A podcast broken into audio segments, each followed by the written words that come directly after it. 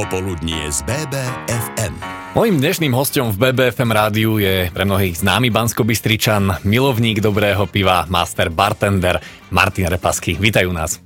Dobrý deň, pozdravujem všetkých. Maťo, teba asi boli pohľad na to, keď ti niekto zle načapuje pivo.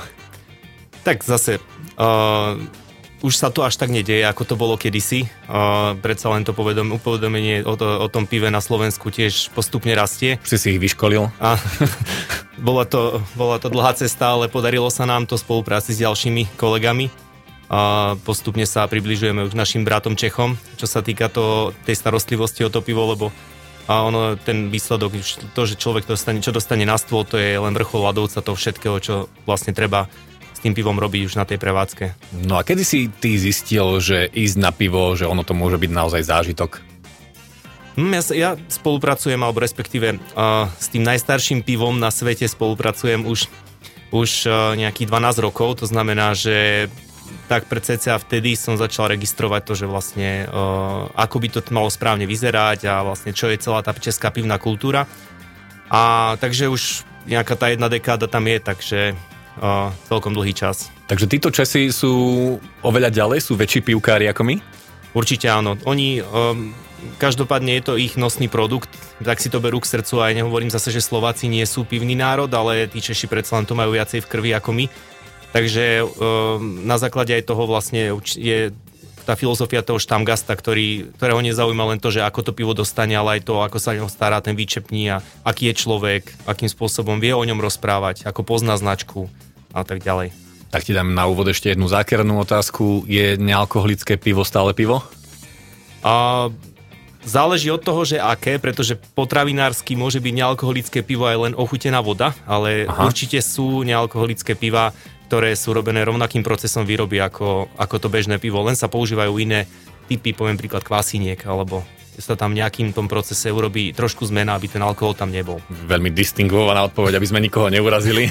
A pre teba je to pivo? Uh, ale áno, zase je to, je to pekná náhražka toho, keď človek fakt šoferuje a prípadne má už po nejakom športovom výkone, tak sa tiež neodporúča hneď uh, akože konzumovať ten nízkoalkoholický nápoj, takže určite má to nejaké, nejaké miesto u toho, u toho spotrebiteľa. Tak otvorili sme tému, o ktorej sa budeme rozprávať dnes v BBFM rádiu do 17. hodiny. Mojím hostom je Martin Repasky. Popoludnie z BBFM. Martin Repasky je dnes môjim hostom v BBFM rádiu a ty aj školíš nových nádejných barmanov. E, čo to všetko teda zahrňa? Vedieť dobre načapovať pivo? Mm, celá, celé to školenie trvá no, minimálne dve hodiny to je dosť kde sa, bavíme, kde, sa, kde sa bavíme, to je začiatok samozrejme cesty, kde sa bavíme od začiatku o tom, ako sa má pivo správne skladovať, o akým spôsobom sa majú nastavovať, má nastavovať pivné vedenie, čo sa týka tlaku, čo sa týka dĺžky, čo si má vlastne ten budúci výčapný sledovať v prípade, že napríklad sa mu niečo nezdá, že by to pivo netieklo správne, čo má hľadať a ako ten problém vyriešiť a ďalšia časť je sanitácia, správne prípravky používania. A potom je tam ďalšia časť čistota pivného skla, to je jedna z najdôležitejších vecí. A pivne čistý pohár je mokrý studený, mm-hmm. umytý prípravkom na to určeným, čiže nie je pohár z myčky, ale pohár správne ošetrený. A to viem nejako rozpoznať, že kedy je správne ošetrený? A najlepšie, keď, ti, keď podľa toho to poznáš, ti donesie niekto na stôl, ako sa vraví, že že to je možno nejaké také, kedy si bolo fopa, že dostal človek mokrý pohár, ale keď dostane mokrý pohár, to je to správne. Aha. Pretože ten, ten výčapný sa teda tým pádom o to sklo, o sklo, o sklo postaral, ako sa mal. A pohár zjavne, ako je teda viditeľne studený, aj zvonku ho cítiť, že je na ňom tá voda. A už potom samozrejme na tom spôsobe čapovania, už keď sa na to pivo pozrieš, tak už vidíš, že je to v poriadku, nie sú tam žiadne bublinky, nie sú tam žiadne nejaké také mapy, ktoré by možno vadili tomu, že tá pena je krémová. To som počul, že keď, keď sa umie, takže má stekať voda cícerkom a nie robiť sa taká tá mapa z tej vody. Mm, môže byť, to je už ten prostriedok, ktorý sa používa, na to veľmi vplýva. Hej? Niekto si povie, že to je jar za ako 6 krát taká drahá ako normálne, ale nie je to tak, on má veľmi svoj účel. A, a je to, je to fakt na tom pohári vidno a je to vidno potom aj na tom pive, že tá pena lepšie drží, uh, že tam tie spôsoby toho čapovania sa vždycky uh, nejakým spôsobom dobre sedia v tom dobre umytom pohári. A uvedomil som si, že ja som to zle nazval, teda nie je to barman, je to výčapný. Je to výčapný, áno. Uh, my, ako v zahraničí, taký, ako zahraničný pojem, alebo teda po anglicky nejaký beer bartender, ako dá sa to povedať, ale u nás je na to rizo československé slovo výčepní, výčapník. A, a už ľudia, ktorí si absolvovali potom možno nejakú tú súťaž, prípadne nejaké to školenie, nejaký workshop, tak už sú potom, že môžu byť majstri výčapní alebo páni výčapní určitých pivovarov. Keď teda prídem do baru a vidím, že ten výčapný má naraz rozčapovaných 5 pív, tak to nie je správne. To nie je správne.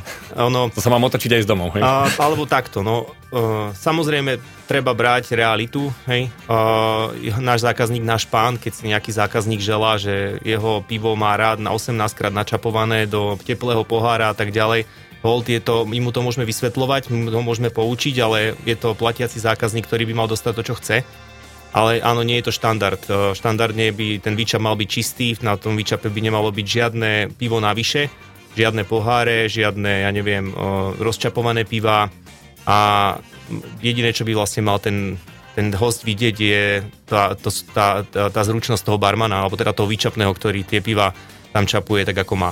No, akože je to celá veda, pokračovať v tom budeme po pesničke Katky Knechtovej, taký sme. Popoludnie z BBFM. Ono na Slovensku väčšina ľudí pristupuje k tomu tak, že tuto nižšie majú lacnejšie, poďme tam. Čo všetko by si mal človek predstaviť za tou cenou piva?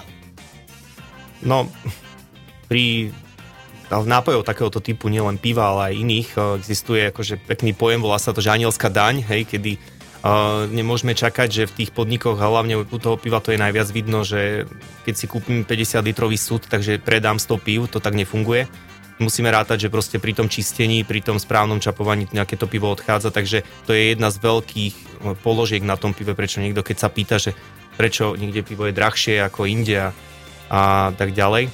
Um, Samozrejme je to potom lokalitou, je to dané miestom, kde sa to pivo, kde si ho kupuje niekto, samozrejme niekde možno na sídlisku je to pivo lacnejšie už len z dôvodu toho nájmu, a polohy a tak ďalej. Zase keď prijete do Vysokých Tatier, tak tam akože bežne pivo pod 3 eurá nekúpite. Ano. A keď aj áno, tak akože to je super miesto, ak ho majú dobré hlavne. A potom je tu ešte, tuším, Oktoberfest, tam litrak za 10 eur sa predáva? No, tak to už je komercia, trošku taká aj, re, aj reklama a tieto veci, tam už to trošku je nafúknuté. Lebo tam veľmi nejde o to čapovanie, tam je to proste masovka, ten človek ide za to emóciou. A v našom prípade pri tej kvalite pri používaní tých prípravkov, pri tom, akom sa to všetko nastavuje, koľko stojí hnací plyn, ten odporúčaný na to pivo, že to nie je ako, že niekto povie CO2, ale je to niečo iné.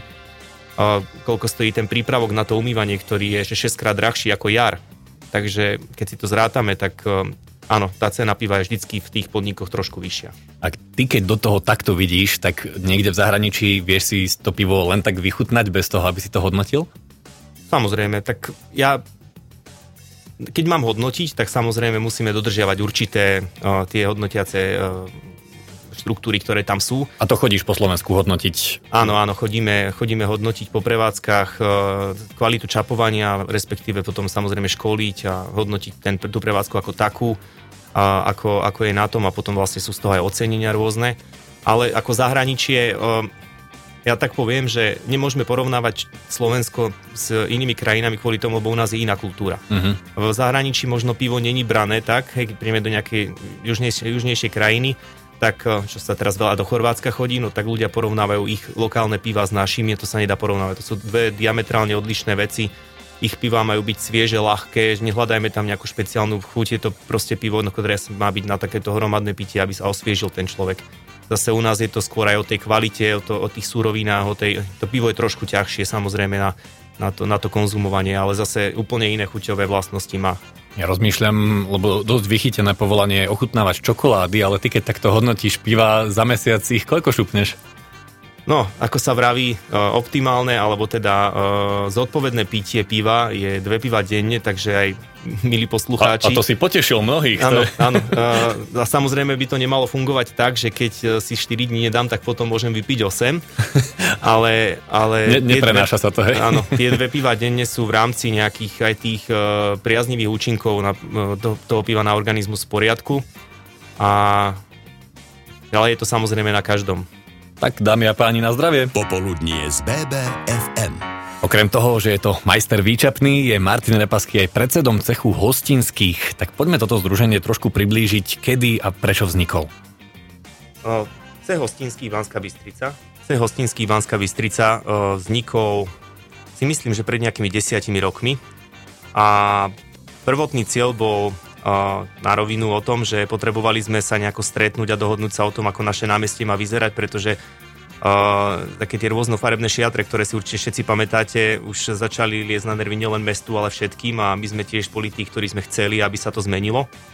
Takže sme sa stretli, uh, na, v podstate na, vtedy bolo myslím, že 5 zakladajúcich členov tých najsilnejších podnikov, ktoré boli, ktoré mali tie terasy v podstate na tom námestí.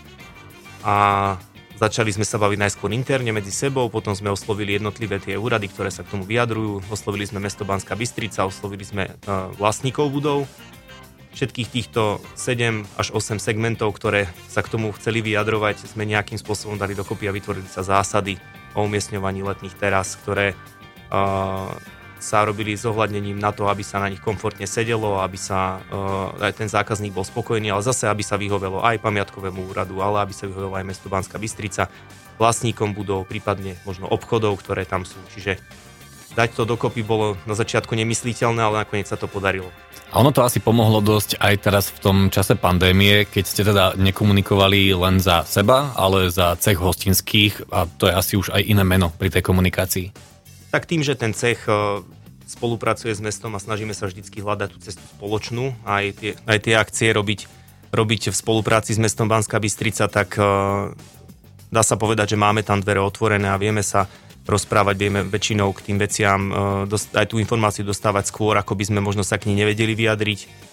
A aj teraz v podstate sa plánuje nejaká revitalizácia celých tých terasových zásad, takže tiež sme prizvaní, budeme prizvaní teda k, k tomu, aby sme e, sa vedeli k tomu vyjadriť a dali, dať tie argumenty, lebo to je dôležité e, hovoriť o tom, že čo je, je, je to o tých návštevníkoch, je to o tých, o tých ľuďoch, ako oni budú komfortne na tom námestí sedieť, keď chceme, aby žilo a aby tam bolo rušno. No a tí ľudia sú vám určite vďační aj za aktivity, ktoré tvoríte. Môžeme približiť asi tie najznámejšie? Uh, tak určite je to... Uh, dostávame pozitívne feedbacky. Naša v podstate najväčšia akcia je Vínšpacírka. Vínna cesta, najkrajšia, najkračšia vínna cesta na Slovensku v rámci námestia, ktorá nás tiež aj pomohla v podstate pridať aj ďalšie prevádzky do cechu hostinských, uh-huh. ktoré sa chceli zúčastniť tejto akcie. A keby nebolo pandémie, tak už e, prekračujeme niekoľký ročník tejto akcie, ktorý čím ďalej tým viac je lepší a zaujímavejší. A okrem toho spomeniem napríklad e, bansko Beer Fest, ktorý e, tiež mal veľký ohlas medzi ľuďmi, potom rôzne jesenné, možno v menšom akcie, prípadne nejaké participácie na iných akciách, ako boli Dni mesta, prípadne nejaké budúce akcie, ktoré máme naplánované. To sú slova Martina Repaského, ktorý je dnes môjim hostom v BBFM rádiu. Popoludnie z BBFM. Martin Repasky je dnes môjim hostom v BBFM rádiu. Prebrali sme už vedu, čo sa týka piva, nazreli sme aj do cechu hostinských a trošku môžeme otvoriť trošku aj gastronómiu v Banskej Bystrici, pretože aj v tej sa už pohybuješ nejaký ten rok. Aká, e, možno ako prebieha tá komunikácia s mestom, respektíve či funguje? Tak komunikácia s mestom teraz počas posledných dvoch rokov, tým, že bola pandémia, verím, že každý riešil iné uh, dôležitejšie veci. Uh, ostala tak viac menej na nejakých m, nie až takých pravidelných uh, stretnutiach, ale my samozrejme aj väčšinou, keď nejaký problém vznikne alebo treba niečo riešiť, tak komunikujeme a sú nám nápomocní. Určite je ale tam priestor na to zlepšenie. Uh, vieme si predstaviť, že by, uh, či už to je konkrétne to námestie alebo nejaký iný klaster, ktorý by sa týkal gastra alebo niečoho, mal svojich zástupcov. Či už je to niekde v rámci Mestského úradu, prípadne zastupiteľstva. Je veľa projektov, ktoré či už to je niekde v zahraničí alebo v iných mestách fungujú.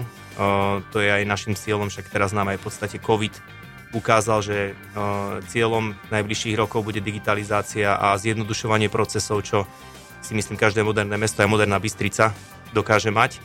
A vieme my tam byť veľmi nápomocní tým, že za, za, zastupujeme, dá sa povedať, to gro tých podnikov na tom námestí, kde je ten aj čo sa týka nejakého toho výtlaku spoločenského najväčší pohyb ľudí. To znamená, že v niečom bol asi aj prínosný ten rok a vy si aj teraz trošku užívate viacej toho zákazníka ako predtým? Tak sme vďační za každého zákazníka, každý podnik je, pretože tí ľudia sa vrátili a neostalo to na tom, ako boli nejaké katastrofické scenáre, že ľudia si zvyknú uh, sedieť doma a že budú sa bať chodiť von medzi ľudí. Um, bola teraz jedna super akcia na námestí v rámci aj športového podujatia budúceho roka, ktoré nás čaká, uh, čaká nás EOF. Áno kde uh, sme videli, že ako, by to, ako to bolo pred covidom, kde sme si spomenuli na to, ako to bolo, keď boli koncerty, keď sa na to námestie žilo a aj sa tešíme na to, že to tak bude, teda aj v rámci EOFu. Ono každý inak si tak povie, že by si raz založil možno niečo vlastné, veď mať reštiku to by bolo super. A ty s tvojimi dnešnými skúsenosťami, keby si mal poradiť samému sebe na začiatku, tak uh, čo by si si poradil? Vydržať. Aha. A, a aj cez COVID? Áno. Ja to tak otočím teraz, keď sa vrátim k tomu pivu. Uh, pred 9 až 10 rokmi, keď som prvýkrát sa zúčastnil nejakej súťaže a vtedy som sa tak zamyslel, že akože prečo takéto veci neučia viac menej všetkých ľudí v tom gastre, lebo je to ako tá filozofia tej kvality a toho správne podávaného nápoja. Uh, som, sa dal, tak, som dal takú otázku na prázdroj, že či uh, niečo takéto nie je možné, respektíve uh, niečo takéto nie je možné na, na nejaké do budúcna školenia alebo niečo takéto. Uh, 4 roky až 5 rokov trvalo, kým sa vôbec táto téma začala riešiť a my sme to stále kvázi riešili. To znamená, a každý, kto by aj chcel začať nejakú, či už novú, novú značku, nový podnik a takto, treba vydržať a hlavne nekončí to tým, že sa otvoria dvere podniku a že sa podnik otvorí, vtedy to začína. Čiže trpezlivosť, alfa omega. Popoludnie z BBFM. 16.48 to je aktuálny čas, počúvate BBFM rádio a s každým hosťom sa vždy v poslednom vstupe pozeráme trošku aj dopredu. Maťo, ty máš aké vízie a plány v tejto oblasti svojej? No, čo sa týka toho piva, samozrejme preškoliť čo najviac prevádzok, dostať tú kvalitu, ako som aj spomínal, v podstate ona za tie 3 roky sa to diametrálne zlepšilo. Fakt v podnikoch, ktoré by človek nebol povedal, sa dokáže, dokáže človek dostať také pivo, ako, ako by dostal fakt, že niekde v Českej republike, v tých, v tých takých najtradičnejších hospodách. Takže pokračovať v tomto, možno tam dať tú nejakú čerešničku na torte ešte nejakým tým podnikom, ktoré by boli, že ako sa vraví, že krem de la krem, tie najlepšie, uh, dať ešte nejaký punt z toho najlepšieho. To máme tiež v podstate rozbehnuté nejaký takýto projektík v rámci tohto. A samozrejme v rámci ako našeho podniku, aby sme vychovávali čím ďalej tým viacej tých majstrov vyčapných, aby teda no, všetkých to pivo zaujalo, aby teda mali k nemu taký vzťah, ako máme, aby to, aby to pochopili a videli. Už konečne môžeme cestovať a vycestovať aj do tých e, pôvodných miest a prejsť si tie pražské uličky a tak ďalej.